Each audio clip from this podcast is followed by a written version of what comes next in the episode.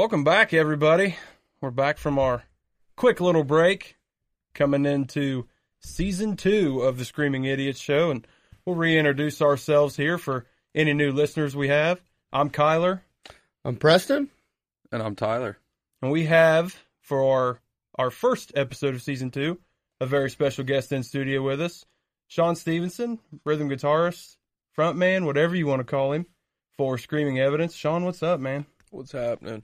Glad to have you in. We've probably been bugging the shit out of you to come on the show for a while, so glad you were able to make it on.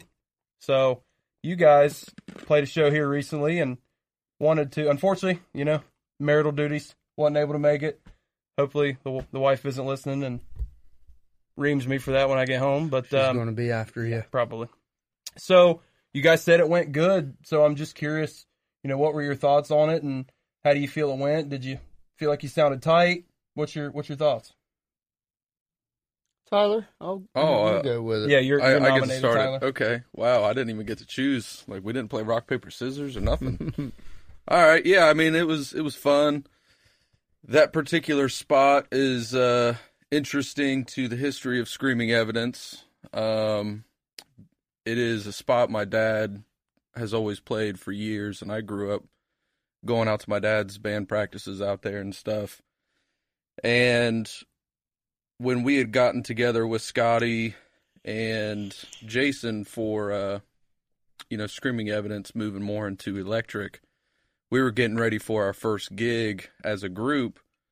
So we went out there to practice. Dad was like hey you're going to be playing at the Newport Music Hall.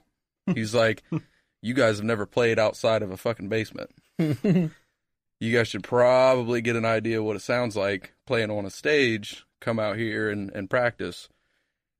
Shawn, I think we got what, like three songs deep before dude came out and was like, turn that shit off.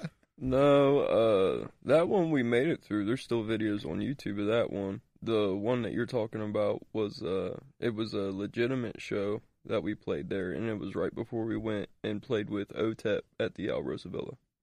That was the oh, one that kicked yeah. Was it the same No, guy? I'm pretty sure he, he, he Yeah, I had some issue that first time we played, but I think you're right. We got been. through we got through several songs. Right. But uh yeah, so it was it's a really cool spot to play.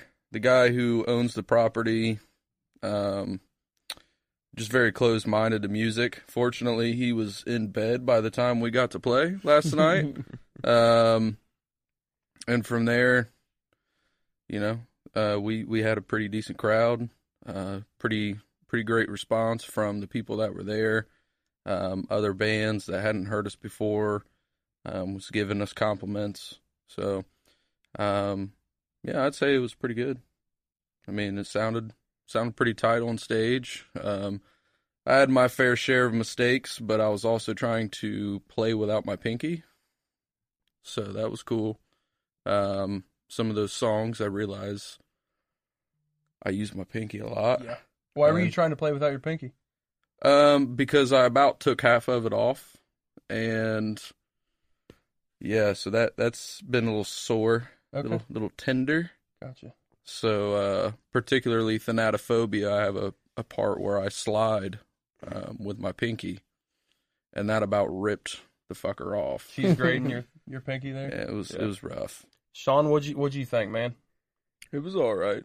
It was, uh, what you would expect from something like that, I think. Sure.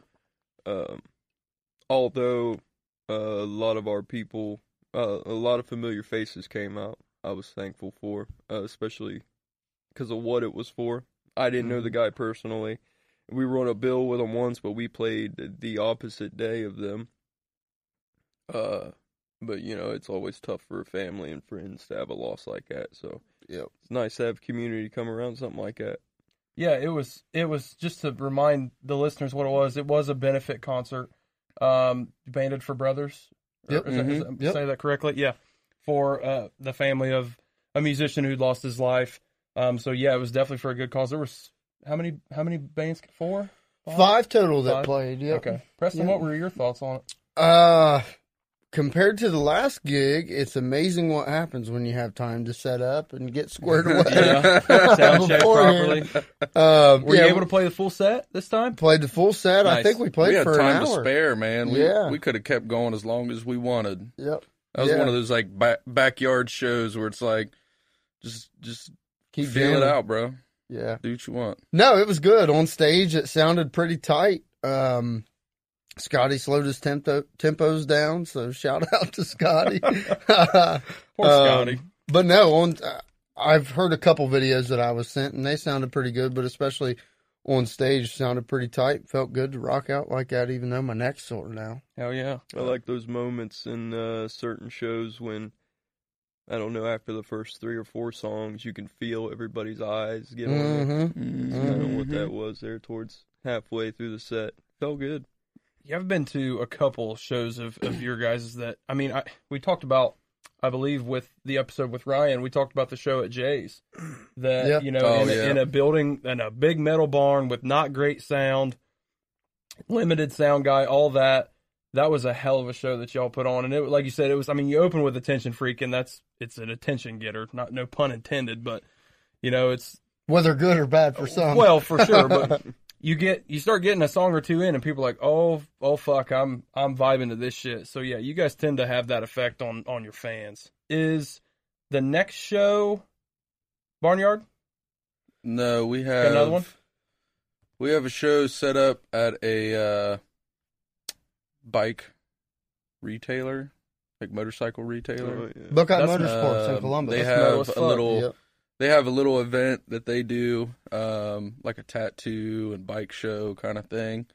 Um, we played it last year as a battle of the bands kind of thing, Oh, And is that ended up there's a trophy sitting over here for that? Yeah, you guys Yeah. won that competition. and yeah, um, we should have got that on camera. this year she just asked if we wanted to come play. I was like, sure, we'll we'll, we'll come do it. Hell yeah! So Yeah, I'm still shocked at the amount of money she handed over after that. yeah, it was crazy. We we had I just coulda shit like myself. seconds after. And it was one of the weirdest shows I've ever played with the band. Yeah, like the vibe, it just felt as if we were kind of background music, but you would you would see eyes peeking or, or watching there for a bit.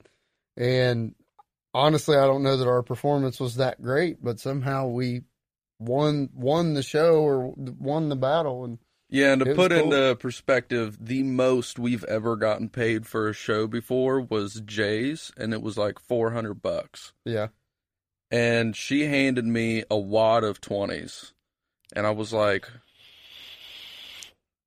"What?" So I, I just start counting it, and I get past the 400. I'm like, I still got a lot of 20s to go. and it ended up being like a, a thousand bucks. I was like, my God, this Yep. feels awesome. It, so it would be. I mean, when you think about it, I guess it would be weird to play a show where you the music isn't the main attraction. Yeah. The the tattoo show or the bike show Yep. is. So you're kind of you're kind of off to the side. So if you're able to capture, still capture some eyes and some ears when you're not the the quote unquote main attraction there, I think that goes to show. Okay, we're we're doing something right here. You know, we're we're putting on a good live performance and making people that maybe aren't here for the music be here it, for the music. it seemed like everyone there hated it. yeah, it was it was the weirdest feeling I've ever gotten from. and a I show. think one of the most metal things I ever heard was Shawn looking at me like, I don't, I don't think they liked that very much. Let's give them some more. And we just played, Yeah. we played an even heavier song after Yeah. that. And I was like, let's go. Oh, yeah, Fuck that's people. fucking awesome. That's fucking awesome. I love that. So when's that show? July, why am I thinking the 29th? I, I think that sounds about right. So end of July, basically, and then then you have the barnyard. And is that August fifteenth? Am I saying that right? Uh, that'll actually be September 30th this year. They pushed Oh, it back a okay. month. What's the reasoning for that? Uh, main reason to get Brian, the main sound guy who we had year one of Barnyard Bash, a better chance of being there, Gotcha. which is a big, big part of that show. okay, that well, so- I guess that would be worth it then. Yeah, I mean he does sound for high state football, Taylor Swift. I mean, big. and you guys big. are working on a couple new songs too, so that give you some more time to Yep. get shit dialed in and refined, and maybe have a couple of those those new jams to play live too, which would be awesome. So. I know I'm looking forward to Barnyard. That's the first I've heard that it's in September. So, Mhm. but that's that's that's fine. I'll I'll be there regardless. So it'll be a good time. So Should be a li- little bit cooler. Yeah, la- last year was was it last year that was Both years it was hot. bro. Yeah. yeah. I mean, big time sweat rolling off old T Skittles over here. Yeah, I had to take my shirt off. Like it, it wasn't even so much that it was so hot I had to take my shirt off. My shirt had been soaked with sweat, and I also kind of needed something to like wipe my the sweat out of my eyes because you couldn't like see. my my eyes were on fire. yeah, yeah, that's unfortunate. So Good Well, thing I don't need to see much. A couple good shows coming up for you guys. So, you know, Shawn, what we've kind of done with every guest, and it's always been super interesting for us, and, and I know, you know, especially these two sitting here know you're a lot about your musical background, but, you know, the listeners, they really like hearing um, the story of, of the musicians that we bring on, of, you know, how they got into music, what were their original influences, and, you know, what made them decide, yeah, I want to play music. So, you know, take us back a little bit, if you will, to you know when you really first started falling in love with music and and what it was what band you know what exactly was that aha moment of man i love i love this and this is what i want to do Well, Kyler of TikTok fame. Uh, I'm excited to hear this because I don't know that I've ever heard this in depth journey of yours. well, I I listen to all kinds of things. Not really uh fixated on anything at first. I guess like I remember my mother jamming a Matchbox Twenty, cleaning the house and Hell shit. yes. Still have that album too. Yes. That first album was Love gangsta. Matchbox. Undefeated. But uh, uh, getting into school, hip hop was real big and rap. Uh, the last hip hop song I really liked was Juvenile's uh, "Slow Motion." there you go Yeah. hell yes And then my aunt took me to a rock show. She was uh, living in Indiana at the time, and it was Evanescence was the headliner. Seether played before them. Three Days Grace played before them, Okay. and then Breaking Benjamin opened for them. Yeah, wow. yeah, you wouldn't know it. That's that's crazy. That's a hell of a bill but you wouldn't expect breaking benjamin to be opening for anybody No, Breaking Benjamin or Three Days Grace really. yeah, Yeah, at were. the for time. sure. Yeah. But uh, after that, um, they sent me back home with a uh, burnt CD. It had Smile Empty Soul on it. It had um, oh fuck. Well, that's really the only band I, I really remember. That's on the one there. that- that's that's the one that, I, that Yeah. got me they got you and I got uh I think I have every single album they've ever put out, even their EPs. Um so there was that, it was the concert is when it kind of flipped the script there. And then not too long after that we'd skate up and down uh Broadway Street and there was this there was a band and the only reason I knew there was a band was because the music was fucking loud as shit and I would skate up and down trying to find a way to get in the house. Like, let, let me let in. me in Yeah. I The remember, house is a rocking. It's the fucking eric andre meme Let me in. I remember uh, selling like candy bars or some shit for the school, and they weren't playing at the time. But I thought, man, I could. This could be my way, you know. This is my end. Yeah, yeah. Let me get. Hey, buy buy some of my candy and let me rock This out. caramel's the best shit you'll ever have. I did sell them candy bars, but that's not that wasn't my end. Uh, the lady that the rhythm guitarist and singer for the band uh, was dating at the time, she had, I think, uh, it was her cousin. It's Steve Beverly. Okay. He came out and he was skating and shit too, and uh, he was my end from there. The band was far and few between. Uh, good bunch of guys. They were a punk group, local punk group, and uh, I started dabbling with guitar from there. And then around the same time, my dad and uh, my uncle were. The one had some experience and quit playing, and the other one, my dad, he just started playing, and we kind of played together, learned together rather. That's And, cool. uh, took off from there, man. So did you? I think I recall Tyler saying that you had started out primarily on acoustic. Is that accurate? Oh yeah, Yeah. that was that was all we had. I didn't have an electric guitar for years. Matter of fact, I think he and I both got an electric at the same time from Poplin. You know, you may have had an electric before me. My first I did. I just bought never. Poplin. I never really played it much. Right, didn't have a It was the to. Ibanez over here. Oh yeah. It's always unique to hear this side of it, and I'll, I'll let you expand on it because me and him, we didn't give a fuck about an acoustic guitar. No, this is the last thing we, we were cared the about. opposite, yeah. It was we want to play Metallica riffs all until we we, can't to- play anymore. So I mean, w- when we were, you know, 12, 13, 14 years old, it was it was Metallica, and that was it. We Yeah. wanted to play Metallica riffs. We Yeah. wanted to be Kirk Hammett and James Hetfield, and we did not give a shit about an acoustic. And I, for for years, I've always wondered if that like set me back or set him back as a as a guitarist, but Right. I don't think it did. It was just a different way of of learning to play the instrument. And you know, him and I never had lessons, never had. You know, we just taught each other how to play, basically, kind of like you got. You know, you and Tyler did, just in a different style. Yeah. So it's cool to hear it from the acoustic perspective. Mhm. Um, you know, you you talk about Smile Empty Soul. You know, was that kind of one of your, you know, did you start pl- just learning to play Smile Empty Soul songs, for example, and and that's kind of where you went with teaching yourself how to play guitar, or did did you have any outside lessons? Other- I think did you say your uncle? Or- Uh, yeah, no, he taught me a finger warm up, right? yeah. Little, little things that they dabble in, and uh, the gig with when my dad and I were learning, we would kind of pick songs. We would learn one of mine, learn one of his, learn one of mine, and then uh, probably not too long after that, uh, he kind of slowed down because you know he's working, he's doing third shift and shit, working all the time Mm-hmm. and I kept going. Uh, I'd met T. Scott, I don't know, a little while before I'd found out that he messed with guitar. Actually, I knew that he was in, uh, he did percussion in band or something. And the very first video that we made was of him on a drum set and a bunch of us fucking kids playing guitar that had no idea what the fuck we were doing. Standard, bro. yeah, yeah. Standard. That That's was the what name. that, that was the name of the band. I remember your dad telling me, "Boy, you got you got to sing in that microphone. You can't just speak in it. You got to project." All right. My dad was our coach. yeah, in a sense, yeah. Shout out, shout out, Big Ed for the the musical coaching. Yeah, and with you being a vocalist, I guess like when did you, you know, kind of realize, oh fuck, I I can sing. I still.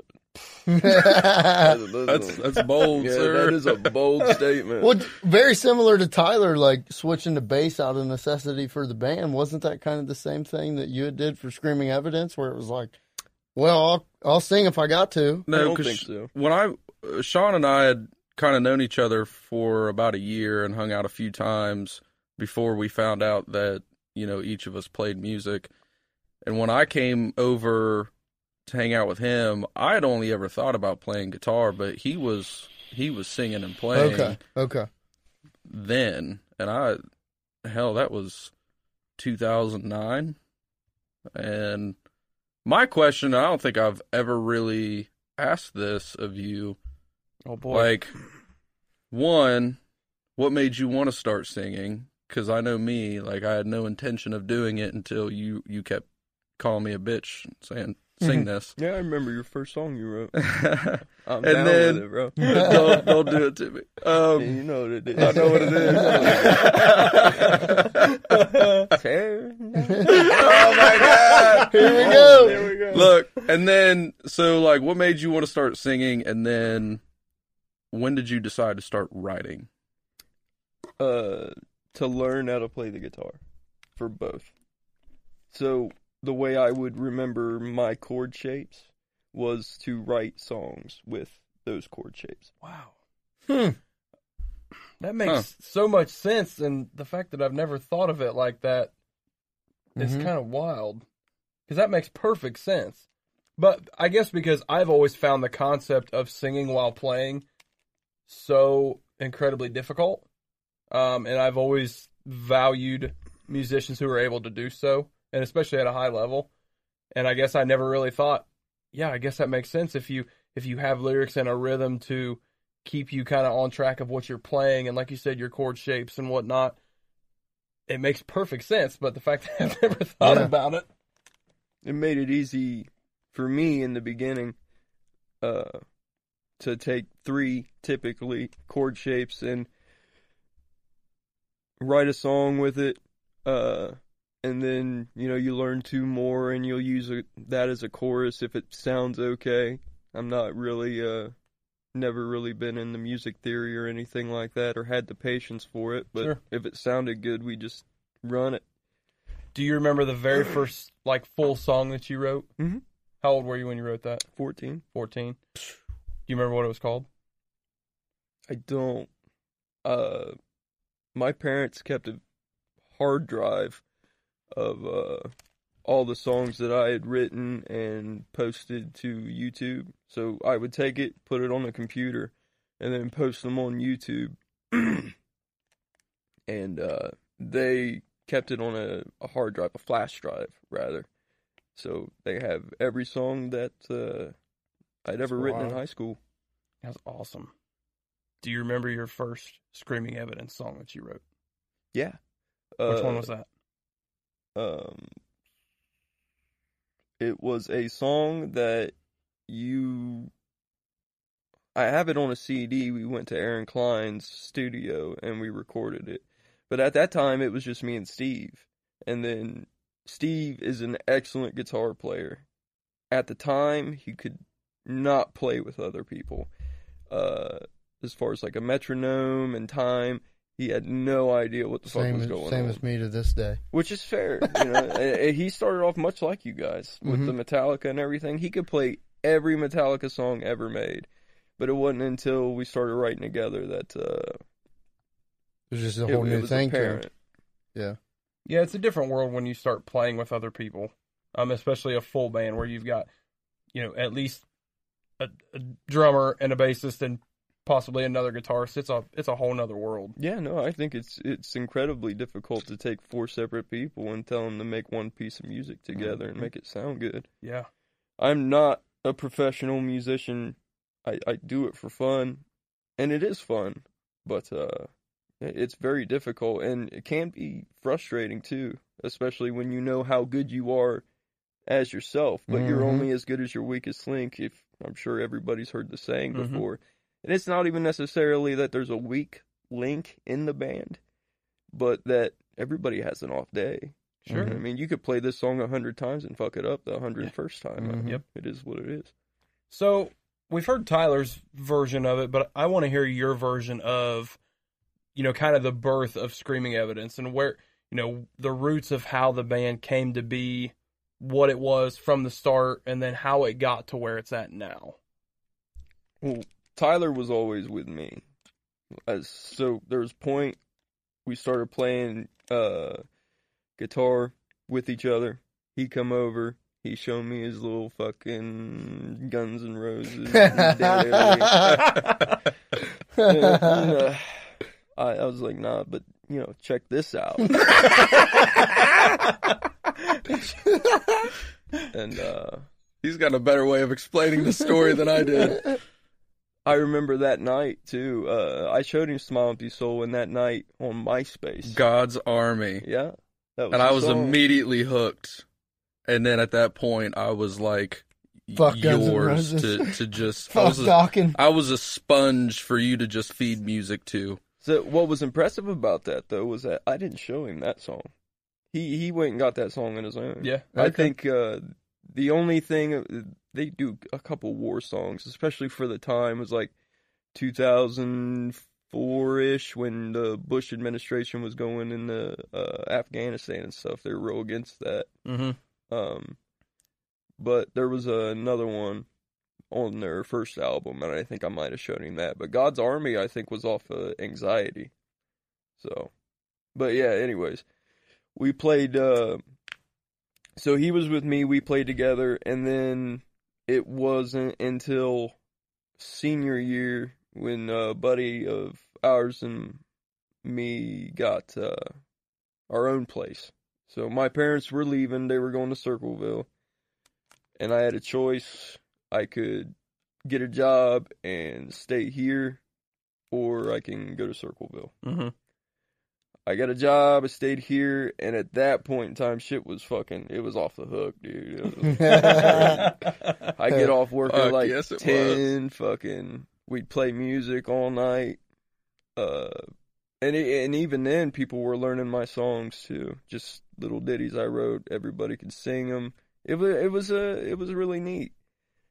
And after high school, shortly after high school, a buddy of ours and I, uh, he was invited to jam with uh with a couple guys. It ended up being Scotty, Jason, and a guy named Tony, and it was at this dude named Tony's house.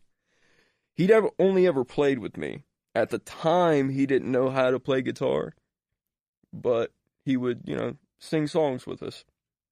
So he said he'd go out there and do the vocals for him, and asked me if I'd come with him to so he could sing some songs that he was comfortable with. hmm Corey and I get out there, and uh, they all have their electric guitars and shit, and I got an acoustic. That was it. I don't think I knew any of the songs. Maybe a bullet for my Valentine's song, but even then, only like the chorus. They might have played a Killswitch Engage song, uh, "End of Heartache," but even then, I ain't screaming at you at that point in time. Fucking I'm not don't look at Howard me like Jones. that, bro. I'm a thanger. but uh Fuck. so I don't want to say that went well, but we kept getting together. Uh, apart from the Tony guy, we never seen him again. He's probably like, dude, these are a bunch of kids, a bunch of little punk bitches. I ain't fucking with that. But Scotty and uh, Jason, we we met up with, and they said something about a bass player. I said I know one. I got a hold of T Scott. T Scott came out, and that was the very beginning of it. Which, by the way, I was not a bass player. No, no, you weren't, but you were for me. I, I told you guys. I made you a I fucking. I told you guys powers of persuasion. This dude hits me up. He's like, "Hey, I'm gonna need you to play bass. I'm gonna need you to play bass." I was like, "I think I could do that." How how long? You know, when when are we playing? He's like, "I need you in two weeks." So in two weeks, I found a bass. I found a bass amp, and I I learned how to play bass In two weeks. in two weeks. That's impressive. Well, I'm a bad bitch. So. Did he really, Shawn? Did he really learn? I, look, I, I wasn't what I am today. kidding. you, you- you think of like a learning as far as like uh Chris Novoselic for Nirvana can do, you know. Yeah. You follow the root notes, Yep. baby. Yeah. Yep. Yep. Yeah. But uh I don't know. I imagine I, I think that's pretty fucking generous. Sixteen years old getting to go out and play some shows. That's cool and shit. get Hell shit yeah. on. Yeah. No, I mean in in reality there's you know if I'd had it my way it, it would have just been my people and Scotty. Scott Scotty's real laid back. Uh has he been on here yet? Not yet. He's No. he's he will be on is- this season. Yep. Yes. Scotty's pretty chill, man. Uh, easy to get along with. He has moments like everyone else does, but when it comes down to it, he's really flexible for the kind of music that Mhm. we've played, especially more so in the beginning. He just wants to play. Uh, is my personal opinion of him. I agree. Um, but yeah, we we played probably for a year and a half before T. Scott went to the Navy, and he left. Uh, I moved to Circleville, and I kept writing. Man, I mean, it's a- hobby, right? You don't stop Mhm. playing Yeah. guitar. No. making something. It just Nope. don't happen. Um, Scotty got in another band. He actually got back with the uh, guitar player, ran into him, and they started another band. He got a hold of me, I think, watching a video of mine. I would, I still got all those videos of, uh, I write songs, put them on Facebook, get my ego stroked a little bit, Oh yeah. and Hey, we all uh, need that. yeah, yeah. Um, and he got a hold of me, said he had some free time, so he would come up from Columbus and we would jam together. And I never stopped talking to uh to Tyler. He would we would zoom. I'd show him songs I was working on. Um, He was telling me about how much of a bitch that was because, you know, you're you're on That was Skype, Skype. bro. And Oh, there's yeah. a The fucking connection was There's there's a fucking delay, and you're telling him like, no, no, no, it's this. play it with me. It was and there's pic- like it was pixelated as fuck. It was like old 2000s internet porn. Like couldn't see anything. It's dark. He's trying to show me where the finger is, and he's like, you know. Then you start five five seven, you know, whatever it is, and I'm like, okay, I'm I'm with you, bro. Yeah, no, it wasn't easy at all. I mean, the picture did nothing. It was like a phone call, essentially. We probably would have been better off with a phone call. Probably. At least we had better direction and knowing how to communicate with each other. I think that just goes to show the the dedication that you guys had to writing music together and you know you called it a hobby i tend to want to call it a passion um at least that's what i feel like it is for for me for for preston and you know what i feel like it is for you guys. So the dedication that you had to to go through that was was a lot. Um so let's go through you know tyler gets back from the navy. You guys are kind of in this um this particular vibe not quite as i don't i guess i'll use the term heavy as you are now. You know what was kind of that transition point where the sound started to change and you started to get a little a little heavier if you will and don't give all the credit to preston sitting here I for didn't joining start the it. band but I what was that what was that tipping point where what you guys were writing started to change a little bit to what you're playing now Hmm.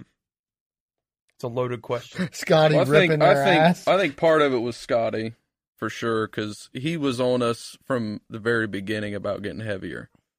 Because of the bands and what he had listened to before. Yeah, because he was yeah. a metalhead, and Shawn and I came from playing grunge and acoustic guitars, and the first songs that we had played together were the acoustic songs that Shawn wrote, and you know, from there we started writing songs more for the electric kind of thing, and um, the first few like the first few bigger songs that we played as a as a band that were written for that kind of setting were actually songs that that I had wrote.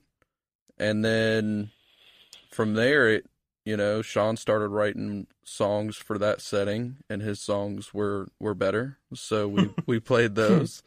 Um but I I mean I don't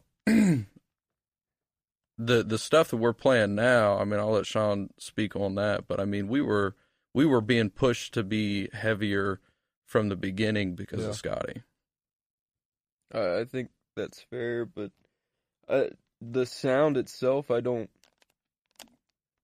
I honestly don't know. Um, you imagine you you hear songs right like there are bands Underoath i was big into them mm-hmm but you don't have the patience to learn a song like that. Uh, you're kind of comfortable in this groove that you've made, right? It's working for you. damn i felt See- that So you don't know what hard is supposed to sound like. What I know that I don't want is to sit there and palm mute every Mm-hmm. five seconds because that's what the cool kids do. Yep. It doesn't sound great to me. Yep. So I would I would uh, let's say like the debt. The debt was one of the ones where I thought, okay, that that goes hard. That, that can get it. it and uh, definitely does I had to take inspiration from a song called um, uh, "Under the Knife," I think, from Chevelle's uh, hmm album La Gargola. I think Sounds is how you right. pronounce it. sounds Them right boys are weird. oh, but we man, love 'em. That's a gangster ass song. Mhm. But that, you know, is what's hard to me. Uh, and from there, it, it progressed a bit. I think T. Scott branched out way more than what I did. I still listen to the same like five albums That's- every goddamn day. that's our Yeah. fault for forcing him to branch Oh, out no, I was- oh no, I it's was- a good thing. I I'd was say. branching out like when I got to the Navy and stuff Oh, because yeah. I got just stagnant on the shit that I was listening to. And back then, you were still like exchanging CDs with friends, yeah and I would run into friends I would work with in the Navy, and I'd be like, "Let's let's exchange CDs, bro." And that's how I found Thrice and a few Mm. other bands that I listened to.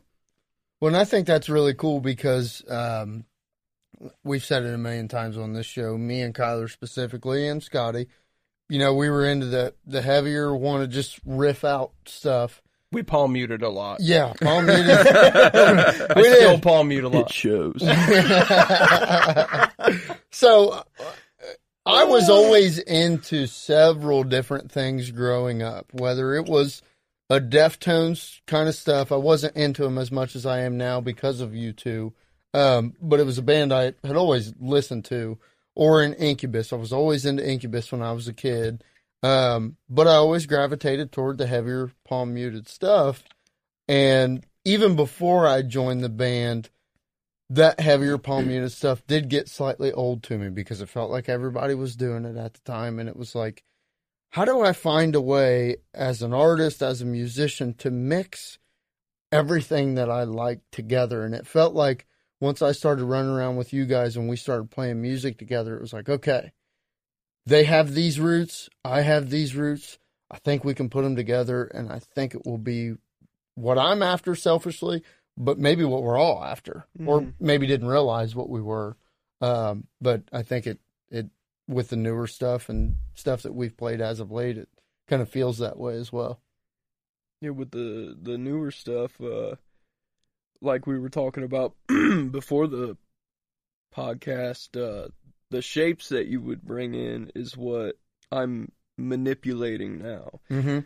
and you don't, you know, that that's not something that I would have ever went out on my own and looked for. Typically, you sit, I'd sit down with a, an acoustic guitar at the house and just play around until I found some progressions that are new to me.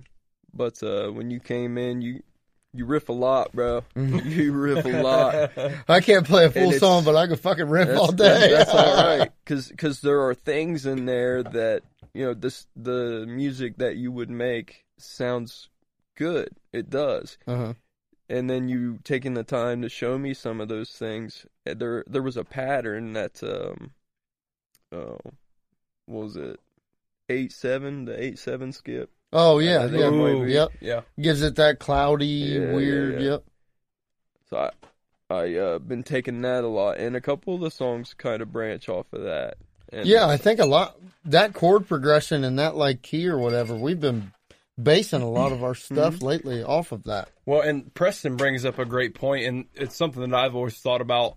You know, you talk about mixing two, um, two different roots, right? Two different styles. You know, every member of the band comes from a different background uh, musically, and that is why I think you guys have done such a, a great job of meshing those together. That is so hard to genre genreize screaming evidence.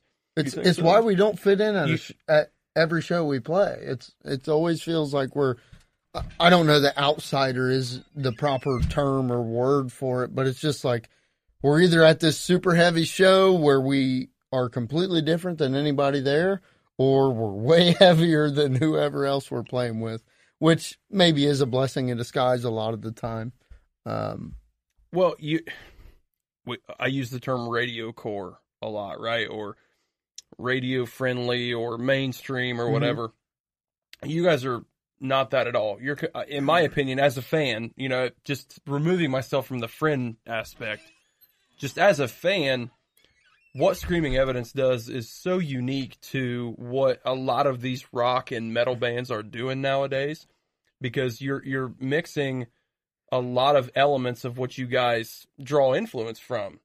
And you know, you've got harsh vocals, you've got real pretty melodies, you've got super heavy riffs in a lot of songs, you've got really pretty cleans in songs. You're able to kind of be a chameleon as a band and blend to a lot of different ears.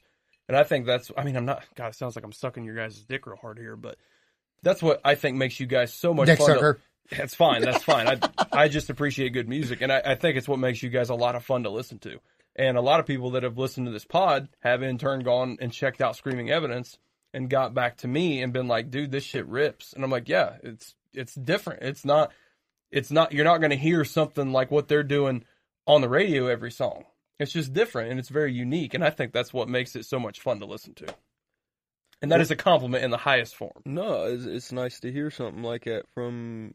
It, that is more in depth than I could ever ask for. Most of the time, when people come up and they're like, "Hey, man, that was awesome," that's what you get. Yeah. Uh, Right. You take that at face value. But um, yeah, no, that's nice. It made me feel warm and fuzzy. That's that's that's good, man. And So I does think the bourbon. I mean, I think I have, I think I have, you know, and uh, not just me, but any other person that's a musician or plays an instrument or really dissects music would be able to give that type of in-depth analysis. So that's where it comes from. Because me as a musician, I'm I'm I'm listening to the whole song, every element of the song, and you know, I mean, you take a song like Beijing Green and then put it against a song like the best of me, the debt, even stuff off the older album, the debt. Um, there's just every song has a completely different feel to it. It's like you're, it's almost like you're listening to a different band because you guys are super versatile. So just the way that you guys have been able to grow and be so creative is what I think makes Screaming Evidence one of the most unique and talented bands in the local, uh, quote unquote local music scene. Mm, So Beijing Green, bud. Beijing Green goes so fucking I hard, bro. fucking love that song up until we recorded it. Yep. I Same wish here. I'd erase if we could erase that off Yep. that fucking album and What- redo it. Okay, what what would you cha- what do you want to change? the timing and our preparedness. nah, I think the just the way it, it came out sounding is just not what it is. Like when we played it, I remember playing it out for the first time. Uh, that would have been of fact, before I- me, right? Yes. Yeah, Yeah, yeah. I think you uh, might have been with me when our set was done. This was so we were meant to play with Puddle of Mudd for a second time at uh in Cincinnati, the Frog, Mad place. Frog. Mad Frog, yeah. He they drop out. He had some issues. Come back. We play with them for the second time in Kentucky at a skate park. It, it was an indoor warehouse Down in Florence, I think. I I, can't, I really can't remember. y'all. I know it was Kentucky. But it, it had like pictures of Lil Wayne on the wall skating. I was like, this is dope as fuck. Hell yeah. Had, like highly suspect written on the half pipe. it was sweet, man. But uh, and they had when we were playing, we opened the show up, and when we were playing, they had these kids. Well, I say kids, they might have been adults. I don't fucking know, but. They were like skating in a bowl underneath us, doing tricks and shit. I was like, "Man, this is uh, this, This is, is where it's at. I That'd made it." cool. son. Well, the the stage was up on the the kind of deck of the half pipe, Yeah, and so right. there was kids skating on that half pipe while we were playing, That's and it was dope. dark That as is- shit. that's cool metal as as fuck. fuck. That is metal. It was, but it was dark, and I'm sitting there thinking like, one of these dudes are going to die. Like, how, how It do they might see be what me. they're doing? And it, it, it was a big show. There was a big crowd. Uh, I remember we started off with No Return, and that was the first time we played that back in a while. And then uh, towards the end, we played Beijing Green for the first time. Well, when our set was done, uh, I remember two things. I remember one of the kids that I seen skating in a bowl come up and asked about No Return if they could find it anywhere. And at shows like that, these some of these people don't realize that you're not as big as they Mhm. would think that you are. well, you're Mhm. playing with Puddle of Mudd. Right, Puddle of Mudd's kind of falling off, kind of not. Right, you'll still hear him on the radio every now and dude again. kinda went but yeah, Bunkers. yeah, but at that show, at that show, he was cool. I did get to talk to him. He seemed like he's in the right state of mind. Yeah. it is what it is. The first show, he didn't show his fucking face the whole night, not until it was time to play. But uh, so I remember the kid coming up asking about No Return, and then it was either my brother and I or you and I. We were out on the patio talking about the set, and this dude kind of come up, and I remember him like nodding his head, and I was I said something about Beijing Green, and he went, "Oh man, I was wondering if you guys were gonna play that song." What?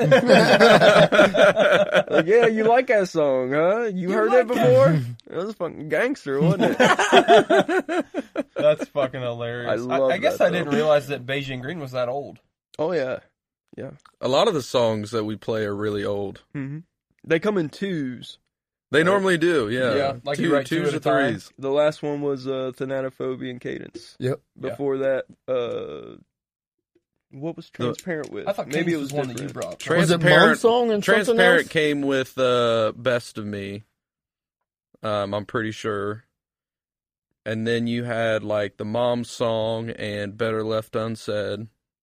But, but well, That better was about left when I was coming around. better Yeah, left yeah. unsaid was like we we had the baseline of it, but we hadn't really played it out, and then Preston came on and kind of helped add some layers to it. And then we started playing it out.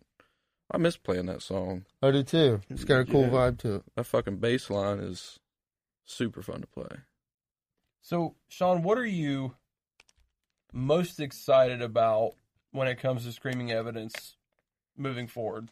What's what is I've asked these two guys the same question. So, what do you feel is next for screaming evidence? Uh, I like the uh, direction just uh, from the music that we've been writing here recently. It's really challenging for me because you, when you have another guitar player that's capable, uh, I think most people would back off a bit, but I I would rather play guitar than do anything else. So it's not going to happen.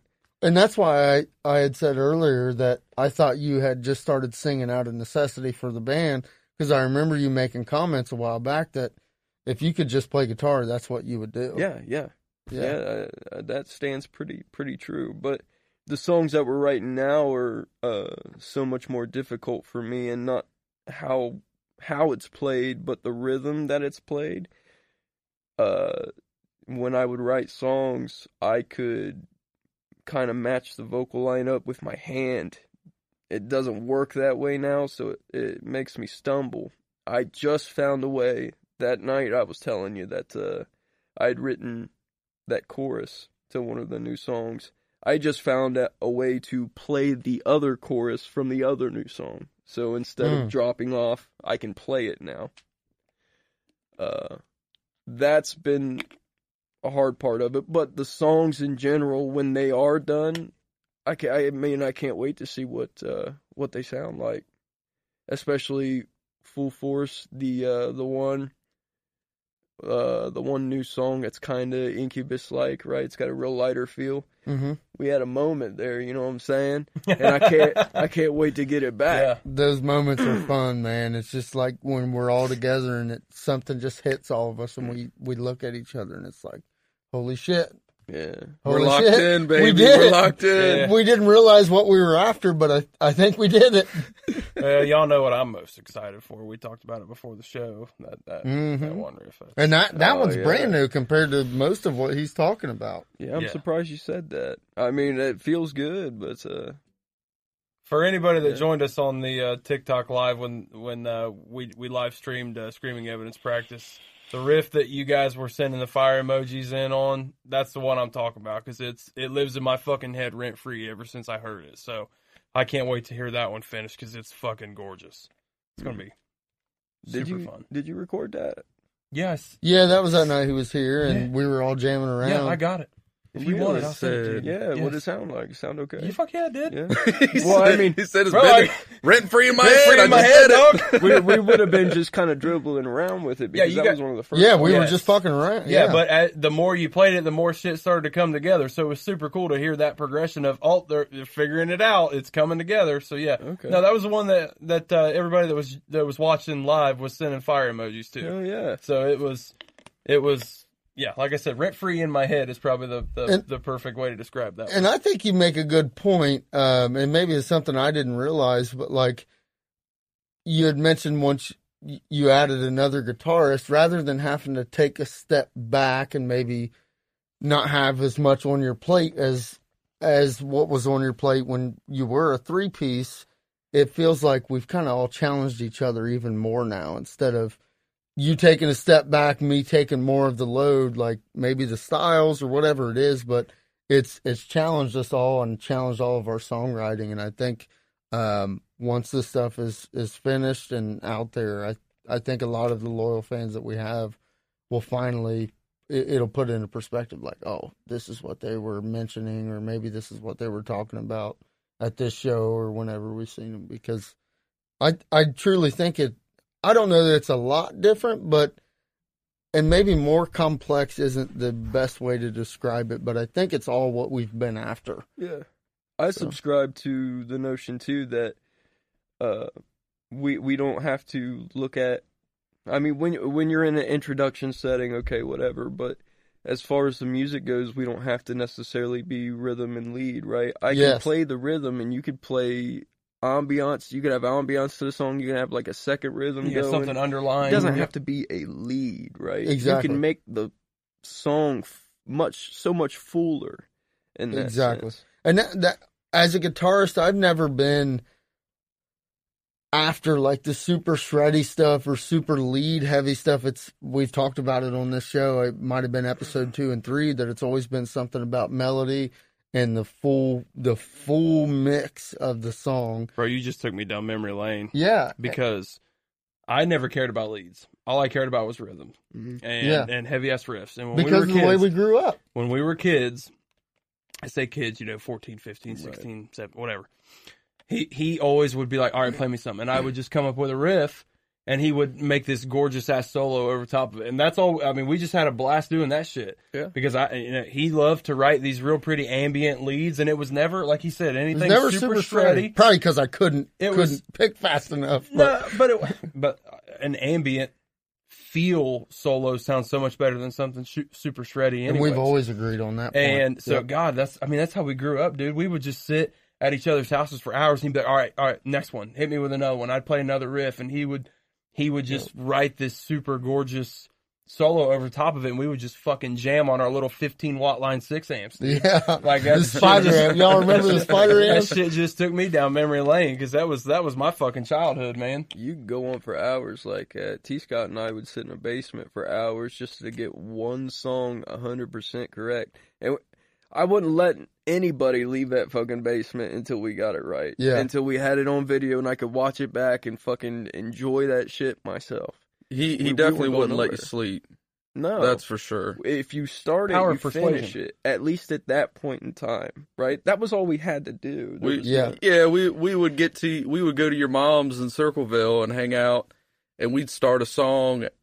I don't know, like five in the afternoon or something. It'd be like five in the morning. I'm like, bro, can I go to sleep now? And he's like, hang hang on, I need you to play this riff a few more times so I can finish the lyrics. A few more times, my ass, I'd be sitting there playing it for another twenty minutes. Meanwhile, my I mean, my hands are numb at this point. point, and yeah, I mean, it it was it was definitely fun, but yeah, you, you wouldn't let nobody fucking quit until the shit was done. Writing lyrics are hard. At least for me. I've been doing it for a long time. Brother, time. I can't do it. Mm-mm. Well, I you wouldn't say know where to that start. until you get going. That's but- fair. I mean, I guess I've never Same really. as starting a podcast. Well, that's Yeah, true. it'd Yeah. be kind of similar. Yep. If especially if it was scripted. That's but uh metal as fuck. it's hard, man. Uh I try not to use a lot of curse words unless you're using, you know, like uh exclamation at the end of points. There if you're just using curse words every 5 seconds and you really have nothing to say to begin Yeah. with. That's Yep. true. and I tried to not use the same words other than you know the and shit like that. The the, the words that you word, have yeah. to. yeah. Transition words. But uh, you can find different ways to describe different feelings and and um, uh, situations, and I, I try my best to do that, and it it takes a minute. Well, and it goes to show hurt. because, like, you talk about wanting to perfect a song, and when you were younger, that's what you guys did. It was, we're going to perfect it. Eh, eh, We'll make a song. I mean, there's songs that we have right now that are a year old, and Sure. they're not finished because one, not having the utmost time to get together, of course, because of everything else, but also it's like some, something's just off. Either something needs added, something needs taken out, something needs changed. Um, and I feel like right now we're at that spot where it's like, okay, we got the gist of all these five, six, however many songs it is, and it's like each one just needs that extra push or that extra piece or something taken out and switched, and then it's there. And then we're able to play those out and really, really put new material out that we're truly, truly proud of. Yeah, I mean, really, we're just waiting on lyrics and how we're going to sing the shit to to Mhm. finish these songs out. Which is a big piece. Yeah, a lot of them. but you know, to that, that's that's going to be some of this new recording stuff we got to be able to, you know, kind of record some of the guitar and and whatnot, and that makes it a lot easier than having T Scott play the riff for twelve hours straight. um, which I, you know, it was fun for me. Well, back then, like I said, we That's had all we the had. time. now it's more uh, doses, right? The last time we did it, it was probably for about an hour. But we we got quite a bit. I mean, we're able to play that song now. We repeat lyrics, but still we're able to play it and know where it's gonna go. Yeah. Right. Mhm. life And- life happens, man. You Yeah, have kids, sure. you get married. It's just you gotta you gotta get more efficient with your your time musically, and I think you guys have done a good job at that. It's hard to play with kids, man, because that's all they want to do. When you when they see you do something, they want to do it with you. Yeah. Yeah. And how can you tell them no? You know, I want to. I want my kids to be into it. Yeah. And if I'm always pushing them away, making it my thing and not our thing, then it may not work out that way. But back to the point of when a song's done, I always uh, like to think that a song was done when uh, you couldn't imagine it another way. So if you take your favorite song, okay, and I told you write lyrics over that, it's not gonna it's not gonna happen because Yeah. the only lyrics that are gonna come to your head are the ones that you know from the song mm-hmm. and uh it's hard to do i mean just going on you know how much time it takes i can think of lines that i've dropped that i left in there for a while and you know it never really sat right so you go back and eventually it works itself out sarcasm took four or five years to write and we God, changed that shit up song, so. Hey. many times What about say?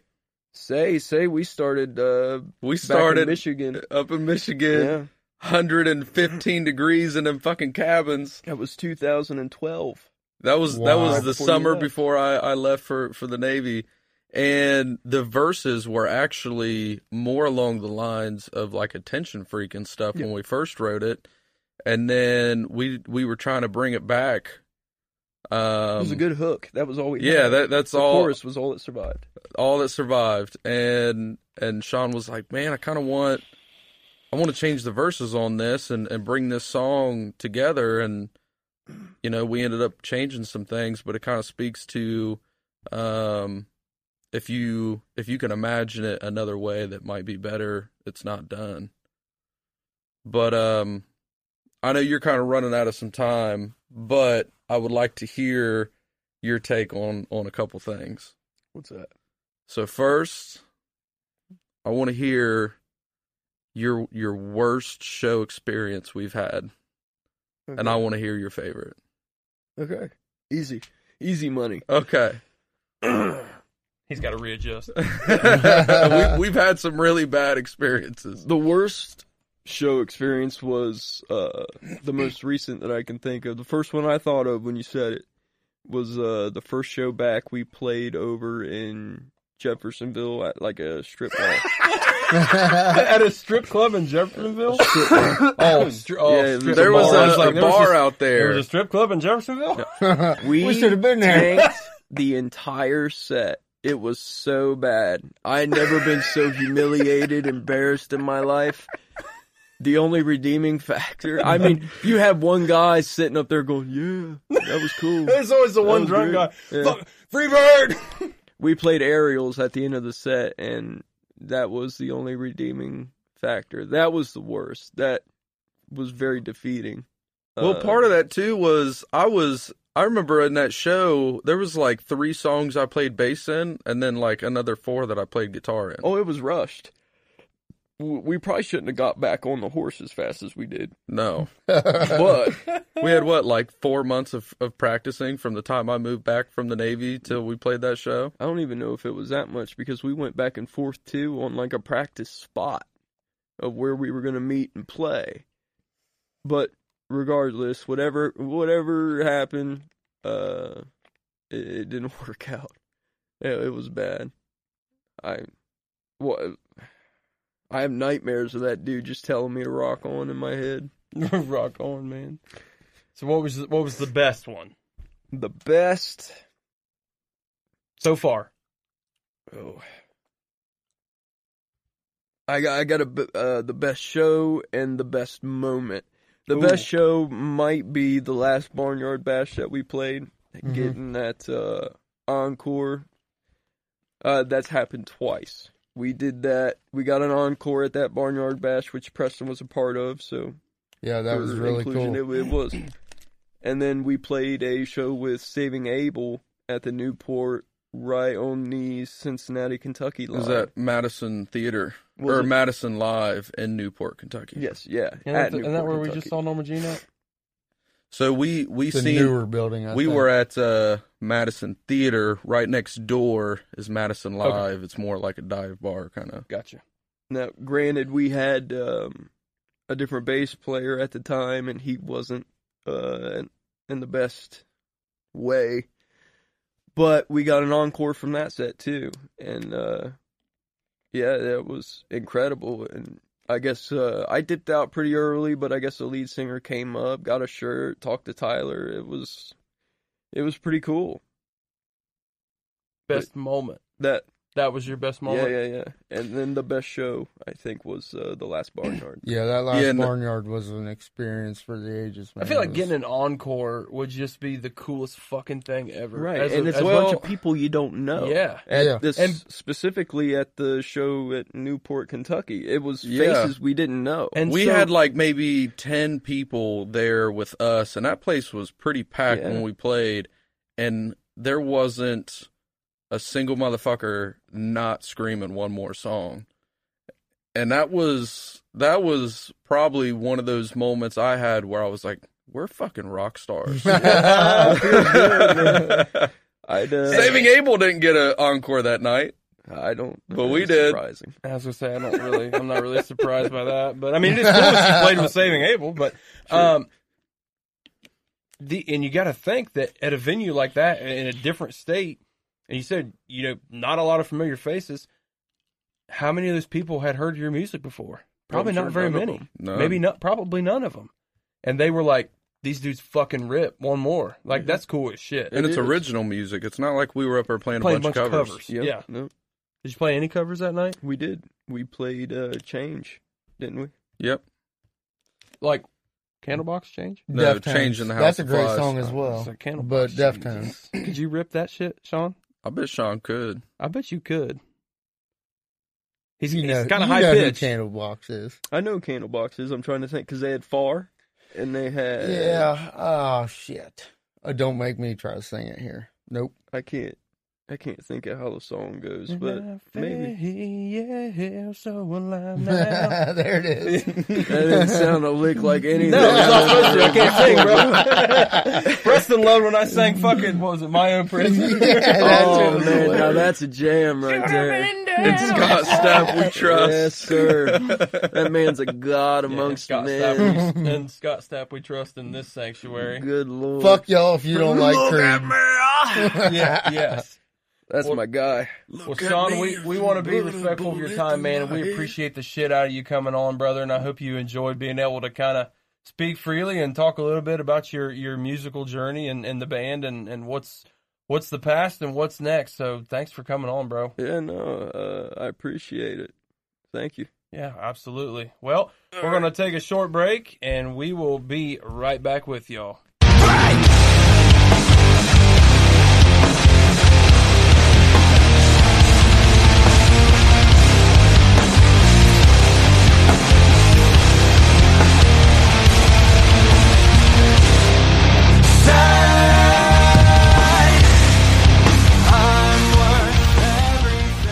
All right, we're back. Man, that was awesome having Shawn on. I knew it would be, and I'm glad that he was able to make some time and uh, come in and, and spend an hour or so with us this evening and tell his side of uh, the Screaming Evidence story and, and kind of his musical background. And it's fucking awesome to hear. And Tyler, I know uh, you got some shit you want to say, my brother, so I'm going to let you fucking let it rip. Yeah, so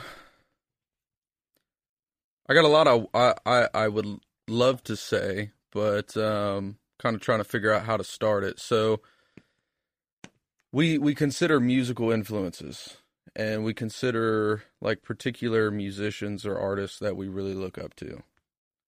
And I would say other than my dad, Shawn has been the biggest musical influence in my life. That's fucking awesome, man.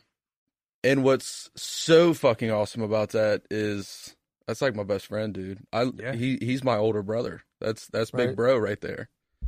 And to kind of put some context to that, you know, Shawn kind of made a little comment about, you know, when we first got together and started playing, um, you know, the first day I went over to his house to to play guitar with him because we were talking on MySpace and found out that we we each played music because I seen him post something on his MySpace um, with him playing. I was like, bro, I fucking play too. I had no idea that you did. And he was like, well, come over and jam sometime. And I, I brought my acoustic over and I was, I was playing like Sweet Child O' Mine. I was playing, you know, uh, Nothing Else Mattered from Metallica. Didn't know I knew a little bit of Metallica, did you? But, Man, it's a um, beautiful song. it is. Wait, I wait, was wait say playing- that again. It, it is. Okay. I'll, I'll give you that. There but it is. anyway, motherfucker. but um, you know, I was playing a lot of the. I was playing a lot of like Lynyrd Skynyrd and and stuff like this. The stuff that my dad had had shown me. But up to that point, playing guitar to me was just this thing that was kind of cool. And it's going to sound very conceited for me to say this, but I picked up guitar really fast and I was impressing my dad's friends that had been playing for 15, 20 years up to that point, and I had been playing for a few months. The way I picked up guitar and just ran with it, but I chose to do nothing with it. Mm-hmm. And I always kick myself in the ass for that because I'd be such a, a better guitarist or, and musician nowadays had I really let myself go like balls deep with it. Yeah. But it was just this kind of cool thing to me. It was this novelty deal. Like a hobby. Yeah, it was it was more of a hobby. It wasn't a passion like you had mentioned earlier. Yeah. Excuse me. When I met Shawn, and I talk about how, you know, I, I really fell in love with music when I found like grunge and stuff like that. when Shawn started showing me the music he was playing, and I was seeing at that point that this dude that lives, you know, a mile from my house is writing music and he's only two years older than me and I love his fucking music that he's writing. It was the coolest fucking thing in the world to me. And getting into this music that he was showing me, that's when the passion developed. Up to that point, music was just this it was almost like I was playing guitar just to be cool. Mm-hmm. Yeah. I was playing guitar because the chicks loved it. I wasn't playing it because I really enjoyed doing it. When I started playing with Shawn, that's when I really started to enjoy playing music, and that's when I really started to fall in love with music in the the way that I have. And from there having one of your I mean, I, I really have always looked up to Shawn because he's always been a great songwriter. And, you know, he kind of spoke to his methodology around it and everything, but it was something, I mean, that I had never seen before because most of my experience was with my dad and the bands that he played in where they were playing mostly covers. They would Mhm. write a few songs, but it was mostly covers and the kind of music they played was more about the party. And I started getting into this this stuff with Shawn where it's more about the emotions and and dealing with shit and I was dealing with shit at the time and um it was it was the turning point for me when I said this is what I want to do with my fucking life. Mm-hmm. And I know every musician out there has that moment where you know they they realized holy fuck this is what I want to do. And um kind of going from there the that goes into why I love screaming evidence so much. Part of the passion is getting to write music with Shawn and then it developed into having Scotty there. And, you know, as time progressed, now we have Preston there. Music fucking sucks when you don't have other Someone to people with. to to Mhm. write that music with. I talk about wanting to do a little bit of a, a solo project, and I think the biggest thing that holds me back from doing that is every time I sit down by myself to write music that is just just going to be me playing or me producing and have no one else involved with, I get fucking blank. Mhm. I'm just like, I don't know what the fuck to do, man. And I realized that part of the passion of, of music is is playing with other people. Like you you you talked about the the dedication and shit with us playing over Skype and shit. That's because Is out of pure enjoyment. bro, I hated my fucking life at that time. One of the only things that kept me going was the times I would go back home on leave and get to play with Shawn, and I would always spend one or two nights with him for the two week period I'd be home, which is a lot considering I have a lot of family that I was trying to see too. But then also having those those times when he and I could could chat over the phone and talk about music, and then get on Skype and try to learn the shit. And I was starting to dabble into recording stuff then, so I would eventually like go and record what I learned and have something to be able to play to. But you know, that shit kept me fucking going in a time when I was not well. it is so I don't know the right word to use, but I'll say validating to hear you say that because not to get too emotional to fuck it. That's what we do on this pod. To get emotional. That's how I feel about this guy right here Mm-hmm. Because him and I were the same thing in essence as you and Shawn. We taught each other how to become musicians. We taught each other Mhm. to play guitar. We we I mean, we've said it before on this show. Our our parents, our you know, our dads would cart us around to each other's house before we had our license for the sole purpose of we're gonna fucking jam for two days straight. That's all we're gonna do is we're gonna fucking jam. We're gonna melt faces. We're gonna listen to listen to music. We're gonna look up the tabs and we're gonna learn to play it. And then I'm gonna write a riff and Preston's gonna write a solo over top of it.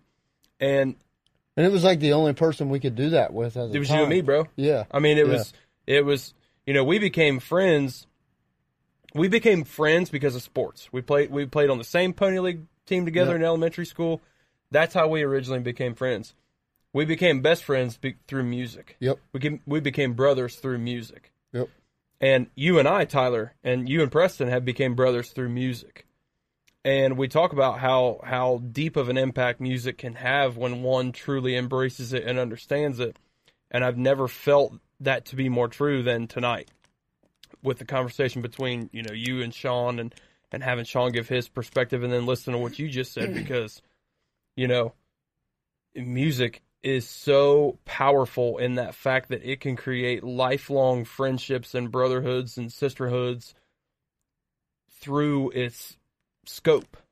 And There's a reason people that aren't musicians go to local shows every single weekend. There's Yeah. there's a real reason why. Mm-hmm. And it's because that sense of camaraderie, that sense of brotherhood, it's the brotherhood. sisterhood, Yep. um, it's it's what they immerse themselves in, and I've said it a million times. But the best thing I ever did for myself as a musician, but also just for myself, was joining a band because like I never understood what it was like to truly create music with somebody else and have that all come together at once. Because Right. it's It's, it's not just writing riffs. Yes, it's anymore. so, not. So you, It's not. You know, Tyler, you talk about when you were in the Navy, right? And and you're away from Shawn. You're you know you're probably the only one there wherever you're you're stationed at the time, or you're the only one there that's playing guitar, writing music, doing all that. When I went to college, and I lived on campus, You know, granted, I was only half an hour away from home. He was not there, right? Mm-hmm. So I remember sitting in my dorm with my Ibanez and my fucking 15 watt line six, Spider 5 or Spider 4, baby Let's go. windows open, jamming. And I'll never forget there was a dude named Joey that lived a couple floors down from me and heard my guitar and was like searching for the room. Like, where is this coming from? Was he selling candy? No, no, he wasn't selling candy. He wasn't selling. Was I, I don't? I don't even know if I've ever told Preston this story, but like I was like I felt so isolated because it was just me, right? Like Mhm. I couldn't wait to come home on the weekend so Preston and I could jam. And but I played every day, and I would just be sitting in my room playing by myself. And this dude Joey, he came looking for this. Where where was this sound coming from? And he he he. I hear I'm jamming. I hear a knock on my door. I'm like, oh, it's my RA. I'm playing too loud. They're wanting me to turn it down. Somebody complained. And I open the door, and it's this dude, and he's like, "Bro, are you in here jamming?" I'm like, "Yeah." He's like, "Man, my name's Joey. I play bass. You want to jam?" And I'm like, "Yeah, Yeah. yeah, of course I do." Did we just And- become of a- best friends? yeah, and we, You I son a- of a bitch. I was a in. freshman. I was a you, you son of a bitch. I'm in Rick and Morty voice. I I was so glad to find someone else that you know I I you know when I was away from from Preston and away from home with you know my buddy who I jammed with all the time to find someone else who I never knew and this was freshman year and I jammed with that dude all the way through school It's Hell awesome. yeah. because you know it was just that that's that now unfortunately we're not in contact anymore but you know he's from a different state you know you go to college you go to school with people from all over the country and whatnot but you know but it was cool for the time being there that be like yo you, you text him you down to jam tonight hell yeah i'll bring my rig over and we'll jam and you know we we would go we actually played um, the national anthem before a basketball game one time i, I know Sweet. it's division three i Sweet. told you that before i think but maybe not um, you know it's just like you find people who relate to you in that way and you you it's like you automatically become friends. Even if you like different types of music hmm it's just music itself. You're like let's fucking go. Let's jam. We're we're best friends now. So but some of those relationships you know last a lifetime. Yeah, I mean, the only guy I had down there while I was in the Navy that played music. Um, so there was two. The one I never linked up to play music with, but he was a direct supervisor of mine, and there's like a fraternization kind of issue with that. Um, but then friend of a friend kind of ran into this dude from Kansas City um and he played drums but he never had like he didn't have his drum set with him and we would hang out. We we were playing like risk and drinking together and stuff like that. And um he hits me up one day. He's like hey i just got back on from from leave and i picked up my drums. And i was like when and where bitch? Yeah fuck yeah. and and we got together and we we started jamming a few songs and we we played uh at that time it was just me playing guitar and singing and him playing drums and it was just something that we would do just to just to blow off steam because we loved doing it and so we just we learned a couple of covers the one that we played was the red oh Chevelle. Chevelle. hmm um so we had a couple of songs that we played but that was like only the last that's a jam by Like, the way five, maybe so six good months that I man. was I was in the Navy, if Mhm. that even. Um, yeah, it, it just that was the only taste of it that I got while I was down there, which was kind of shitty considering up to the time I left for boot camp, it was all day, every day. My life consisted of playing music Yeah. when I wasn't at work, when I wasn't at school. Fuck, sometimes they even took my guitar into school, and instead of eating lunch at lunchtime, I would sit there and fucking play. And um, going from that into being in the Navy and then just not having the opportunity to play while you're in boot camp. I didn't even get my guitar until like the last one of the three months I was in Pensacola for A school. I started um, I got the guitar and uh, I had to check it in as property, and one of the guys at the front um, that are kind of running the A school, they were like, "Can you play this thing?" I was like, "Fuck yeah, I can play this thing." Yeah. He's like, "Play me something." I hadn't played that guitar at that time. It was five months. Ooh. And I grabbed it and I started trying to play some of the difficult shit that I had played before Mm-hmm. and just absolutely butchered it. Yeah. And he, this dude was looking at me like, "You sure you could play that You- thing?" are and I was like, Did you "I just uh, bamboozle me, bro? was like, wow, I uh, kind of hate my life right now." Yeah.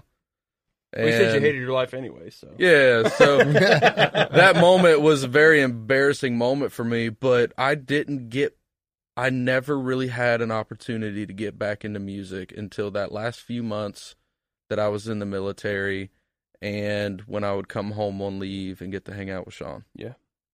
It's it, it's just cool, man. It's cool to to to talk about how those relationships started and how they've grown. And like I said, you look at the three of us and look at you and Shawn, look at me and Preston. I mean, it's lifelong brotherhood, man. Yep. And it's it's Absolutely. and it, it became as strong as it is because of music. And you know, we want all of the folks listening to you know feel that feel that feeling. And and mm-hmm. if you know you don't have somebody that because I know that being a metalhead sometimes you can feel like an outcast, but I want y'all to know that you're not. And you're not alone, and you you've got brothers and sisters out there that are straight up metalheads and doing this podcast and doing the TikToks and all that. Like I have made so many, and uh, granted, a lot of you guys are online friends. I can't wait to meet some of you. I know my buddy Jake at Metalcore Highlights is going to come on the pod here before too long. Can't wait to get you on, bro. Working on a movie trailer for us, by the way. So shout out Jake. Appreciate you, my guy. Um, you know, I have come in contact with so many of you guys just from doing this podcast that, you know, you create these friendships and this this relationship based off of yeah we're we're we're metalheads. We're we're rock and roll fans. We're Mhm. whatever it is. It's so cool to experience that because I don't think that there's any tighter connection than people who are rock and metal fans. It's just such a close knit group. And no it's not hard to get into. It's not all inclusive it is Nope. we want everybody in here but a lot of times people grow up and, in situations or families or friend groups or schools or communities whatever it might be where that's just not necessarily widely um, loved or even accepted and you feel like that that outcast that angst Mhm. that you know and this is a place for for y'all to come and feel a part of the brotherhood because that's Absolutely. that's that's what this that's what the screaming idiot show is all about Oh yeah, I mean you you think about like conversations we had with Derek um back in season 1 where he's talking about you know his lifelong story and how it influenced the music he listens to and it was the um um the soundtrack to to his life and yeah stuff dude and that then was we the perfect way to describe it yeah, and then we we got talking about how music can oftentimes help express the emotions that you yourself have trouble expressing. And or even explaining. or explaining, yeah, and Yeah. then and then you hear that someone else is listening to music that has helped express emotions that you deal with either temporarily or on the daily or whatever it is and you you you see that this other person is listening to this music and you know that they're connecting with it in the same way and it's like no words had to be spoken hmm and you already know that you are similar in some sense I don't give And a you're fuck about your dealing with- background, your story, you're dealing nothing. with the same shit Yep. you're going through the same bullshit Yep. and this person now is you know this this person you can bond with on that without Yes. saying a fucking word Yep. Yep. It's incredible, and it's. I'm telling you, there is, there is no other music genre that can do that. Like we've listened to it all: country, hip hop, rap, hmm R and B. It it doesn't matter. There is no, at least for for me and you guys, and I know a lot of folks out there that there is no genre of music that can do it quite like rock or metal because None of it. as musicians in this genre, we and they, you know, whoever's putting the music out, puts so much thought and emotion into it, the good ones at least put so much thought and emotion into every fucking piece of music that they put out and it's all about telling a story and telling a story that is relatable to somebody somewhere Mm-hmm. and that's why it's so special maybe it's not even a story sometimes it's some sometimes just explaining a situation yeah Or a, For sure. a simple feeling. or it, trying to conceptualize an emotion that that Yeah. someone's dealing with that maybe they don't quite understand. Yeah. And so i i mean i deal with that a lot. And i'm i'm listening to music that helps put it into words that helps express it in a way that you know even the musicality of it maybe it's this soft kind of sadder song or it's this real aggressive angry fucking song and it's helping to explain that emotion that i'm dealing with and you know that shit's that's real that's powerful and hearing that other people enjoy that music i'm like i know why the fuck you like that Yeah. yeah. You We- don't have to because I know why I like it. to me. Yeah. We have said it so many times, Preston. You you've said it several times. I know, music saved our life, mm-hmm. and it it continues to do so every day. And I'm so thankful to have. I'm thankful to have you guys and this group of, of friends that we have: Derek, Ryan, Shawn, Scotty. I mean, you So name it. So many others. We've we've been able to create this group that all think alike and feel the same way about this, you know, this music. But I'm so thankful to have you guys to share music with and relate music to. And it's just, it's, it's so good for the soul, for my mental health, for Mm-hmm. you, because my parents don't listen to the shit I listen to. My fiance doesn't listen to the shit I listen to. My friends outside of you guys don't listen to the shit I listen to. Yep. It is so comforting and relaxing and um, invigorating, validating, you name the adjective, to have that ability to share this passion for this music with other people. And that's again, we've said it before, and we'll why keep we did it. That's this. why we're doing this. Yeah. I mean Yep. it's it's a place it's it's people that you can be around where you feel safe expressing and discussing and and Mm-hmm. you know dealing with the the deeper level shit that you go through Mm-hmm. whereas you know if i'm hanging out with friends that i know don't listen to the type of music i listen to they typically don't have the same mindset as me they typically aren't dealing with some of the And it same always shit feels that like i'm dealing with It always feels like it's surface level conversations. mm-hmm. Yeah. Oh for sure. And it, I know you say you're not one for small talk. I've always been. I, I don't mind having small talk with somebody. Tyler is not for small talk. Right, but it's like these kind of conversations is are truly what I'm after Yeah. yeah on a daily basis. and then And I hope- you know I hope Sorry. the listeners feel the exact same. I know a lot of them do because I've had I have had so many reach out to me and be like, "Bro, I feel what you guys say Yeah. on a level that I cannot describe." Yeah. and I'm like, "Good, that's what we want." I, I Yeah. exactly th- this isn't just for fun. Yeah, we're having a blast, but we want to. I mean, touch people in a way that Mhm. they they're like, "Holy fuck, dude! I felt that in my soul." Yep. Right. And then you you mentioned, you know, it being good for the mental health. My mental health is a big reason uh why I listen to the shit I listen to and I know dude. that you can relate Same, because bro. you kind of went through some of the same shit that I've dealt yeah, with man. where you know, anxiety and depression is real and it's not talked enough about and Especially for us men.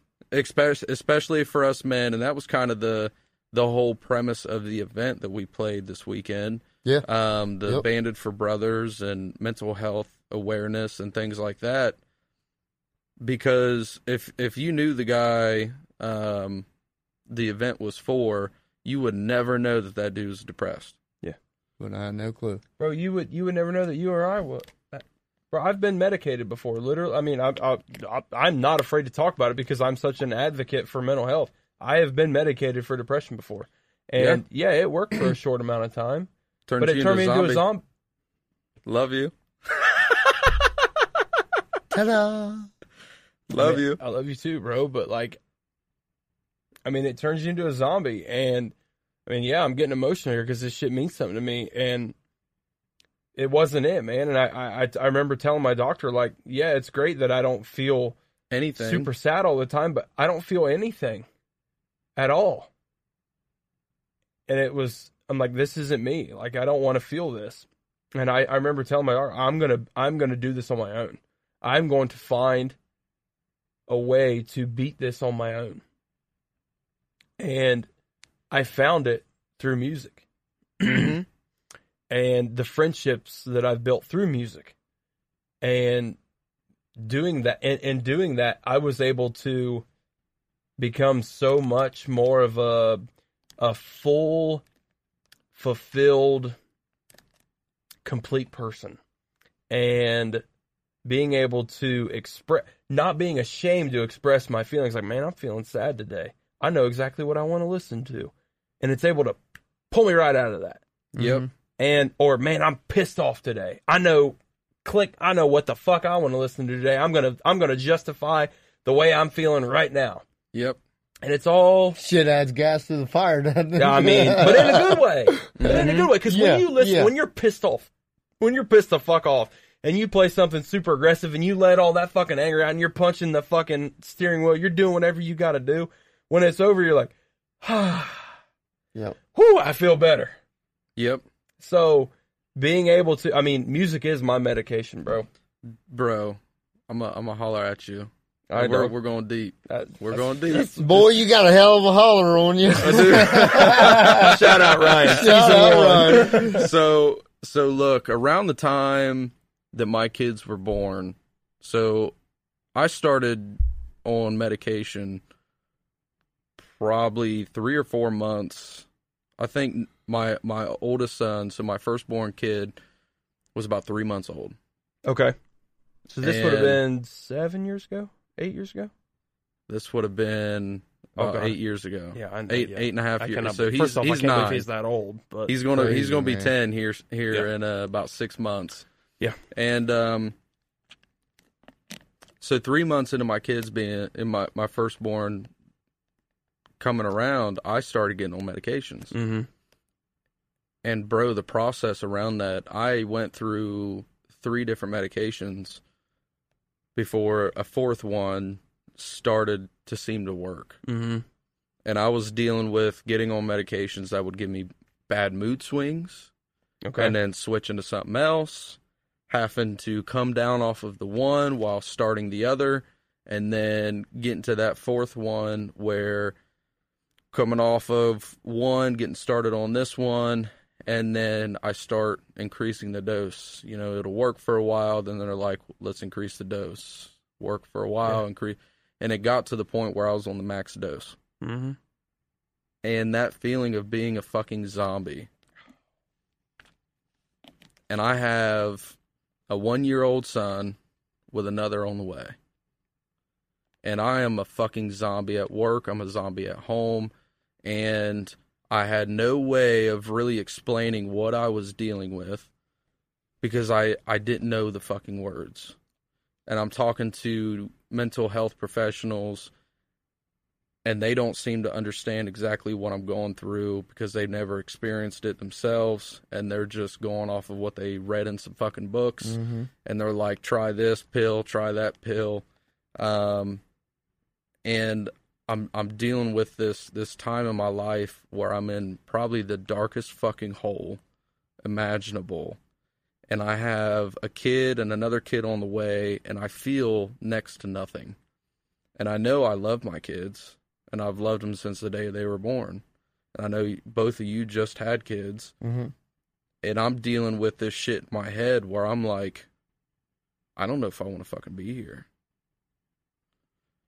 And at that time, that that was very much what I was dealing with, and and the only way I could really find to express my love for my kids was there was a song I wrote, and whether you guys realize it or not, you you've heard me play the riff. And If I heard the riff, I would know. you would know. And there was a song, and and I took the chords from a song that my dad had wrote, and he had taught me when I was very young, and it was very pretty, but I wrote this song and I recorded it on my fucking Steinberg Elements fucking recording software, which was complete garbage. But I recorded this song and I remember fucking crying when I was finishing it up because I was like, I wish, I wish I can play this for my kids and them understand what it fucking means Mhm. because I can't find the words To tell them. to tell them. hmm I can't find the words to explain to my wife at the time how I was feeling. Couldn't explain anything that I was dealing with, and I felt so fucking isolated and I felt so fucking alone. I, I was literally in the deepest, darkest hole of my life, and it was it was music that kept me alive. Because, like I said, I didn't want to fucking be here.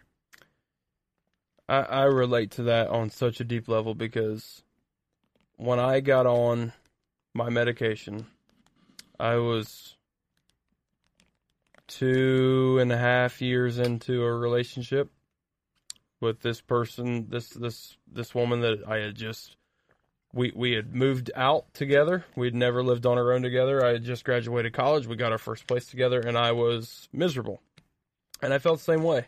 I didn't know if I wanted to be here or not, and I couldn't tell her why.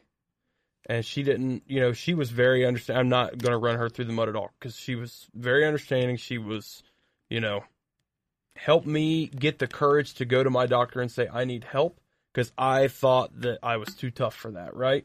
Just like all men, we're too tough for that Mm-hmm. she helped me get the courage to go to my doctor and say that I'm not okay.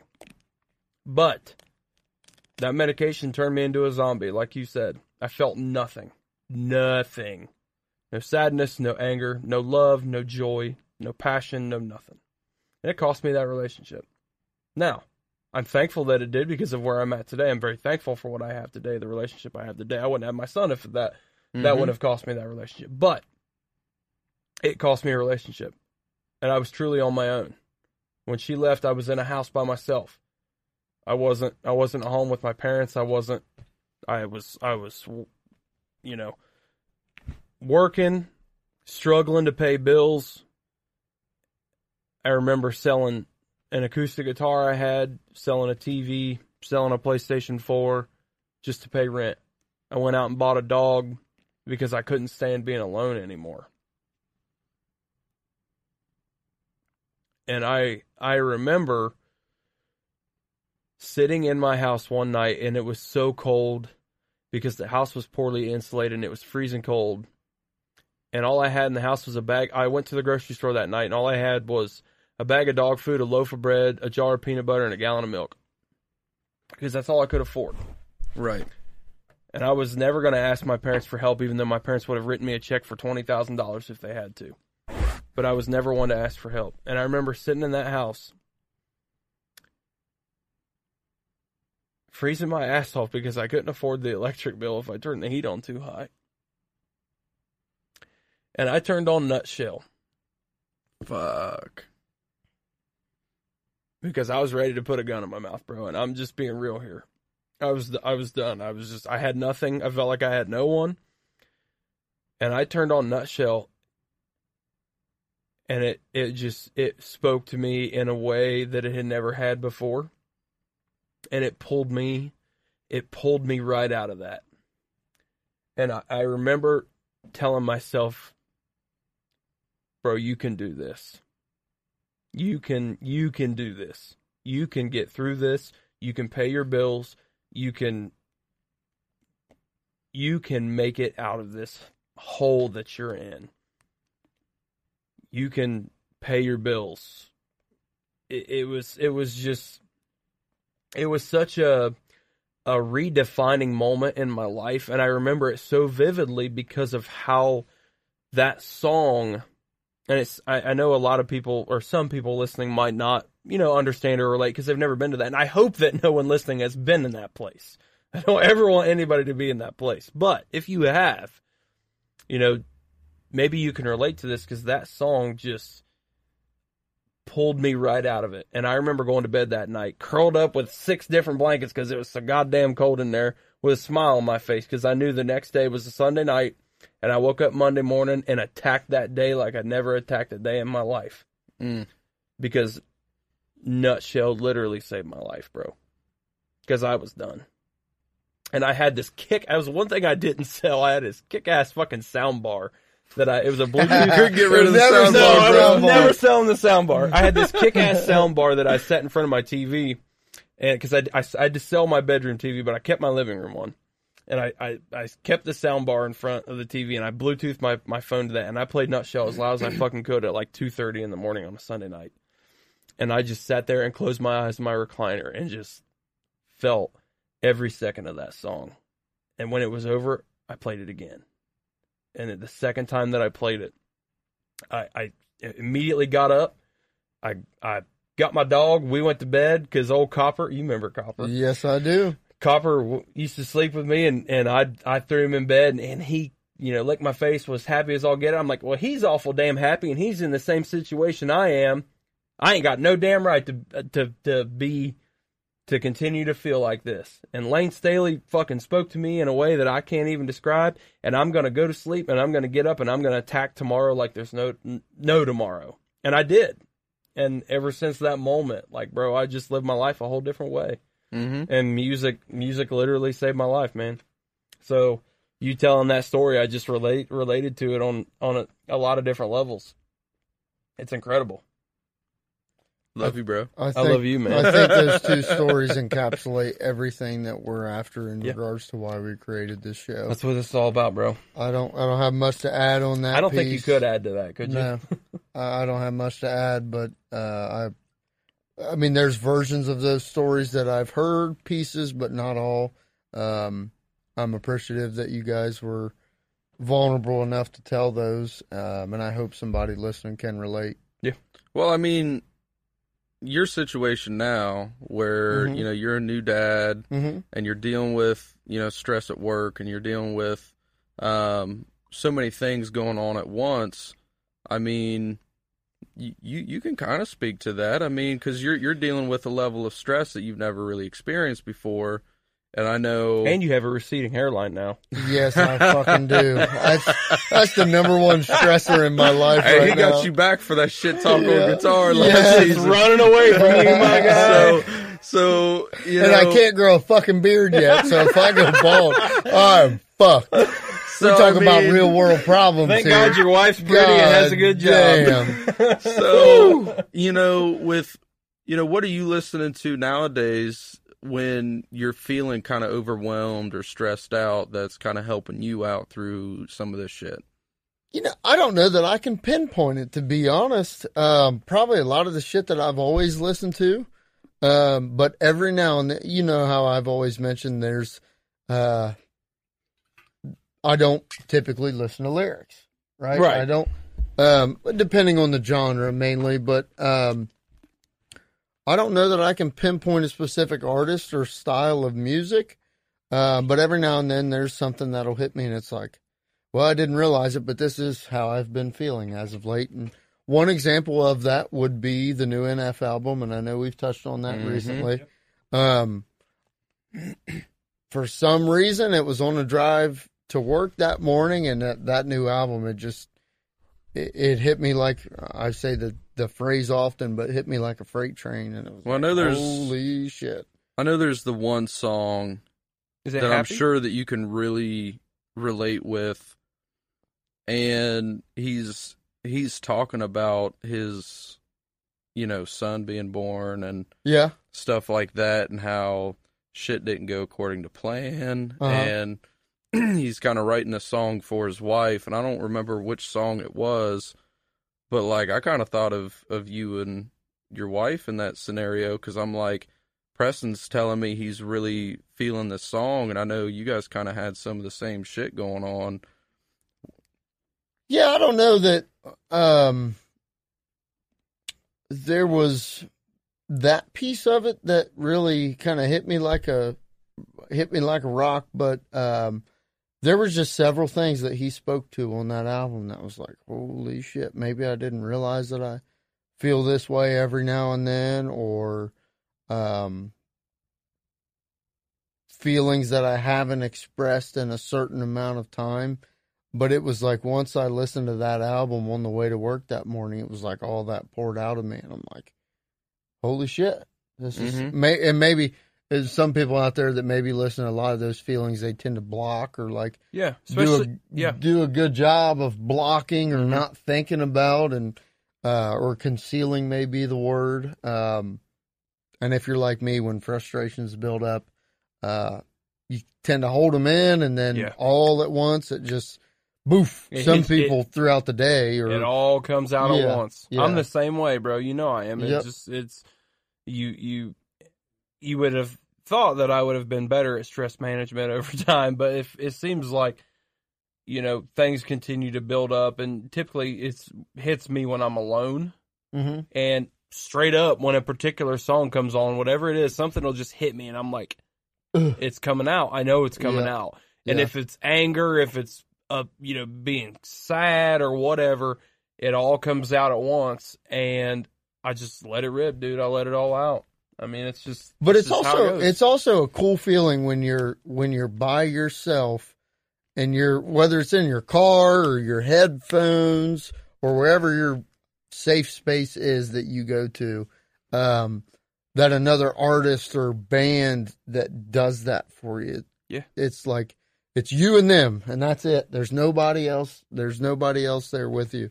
Um and I'm extremely thankful for those uh for those moments because we talk about it all the time, but that, there's a reason we dive into the stuff that we dive into. Yeah. So, no, I don't have much else to add to those points. Well, I'll be honest with you, folks that are listening. We had a couple new segments planned for this uh, this episode, uh, starting off season two with a bang. But um, I'm gonna skip those for this episode because I want you all to really think about everything that we've said tonight, all the stories we've told, and and really try to relate that to your own life and find some inner peace and find some relatable um, topics that we've discussed and and draw that back to your own your own experiences in your own life.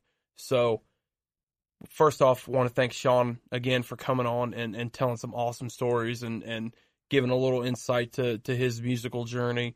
Um, and also want to thank all of you who have stuck with us from from season one into season two and any new listeners we have uh, you know, listening to this episode, thank you so much for giving us a shot, and we hope that we've been able to speak to you on on a on, on a very deep level. Um, We didn't we- know that that's where we were going. This no, episode. no, we had no had clue. no clue. Had no clue, and that's what's beautiful about it. And and just so you guys know, this is this season two, as we're calling it, is is off to an incredible start, and we knew it would be, but I don't know that we'd ever dreamed that it would have it would have it would have been this good.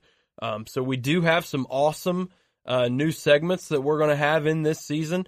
Uh, some we're going to do some top fives in in each episode. Um, we're also going to include a new topic called this or that, and you guys will get some of that on the next show. Um, but I think I want to let this one marinate, boys. Y'all cool with that? I'm I'm cool with some marination. I'm cool with some marination too. Give me the meat. once again, once again, welcome to season two of the Screaming Idiots show, and thank you guys so much for tuning in. And until next time, we are the Screaming Idiots, and we'll see you next week. Peace, love, dove. Thank